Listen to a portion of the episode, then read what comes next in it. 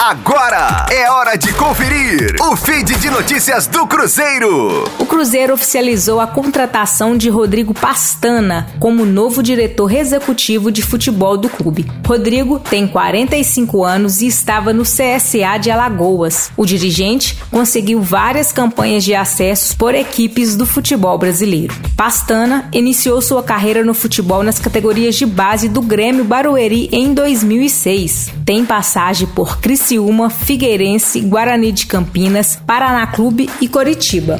O presidente do Cruzeiro, Sérgio Santos Rodrigues, ressalta que os acessos conquistados com Figueirense, Paraná Clube e Coritiba foram determinantes na escolha do novo dirigente. Rodrigo Pastana e o Clube Celeste já vinham conversando há vários dias e sua contratação já estava praticamente acertada. Apesar da forte rejeição por parte da torcida, o dirigente era o nome preferido pelo presidente Sérgio Rodrigues no mercado. O novo diretor de futebol da Raposa disse que está ciente das manifestações da torcida e que a situação aumenta a responsabilidade do trabalho dele, ao qual considera o maior desafio da sua vida. Com as informações do Cruzeiro, para a Rádio 5 Estrelas, Letícia Seabra.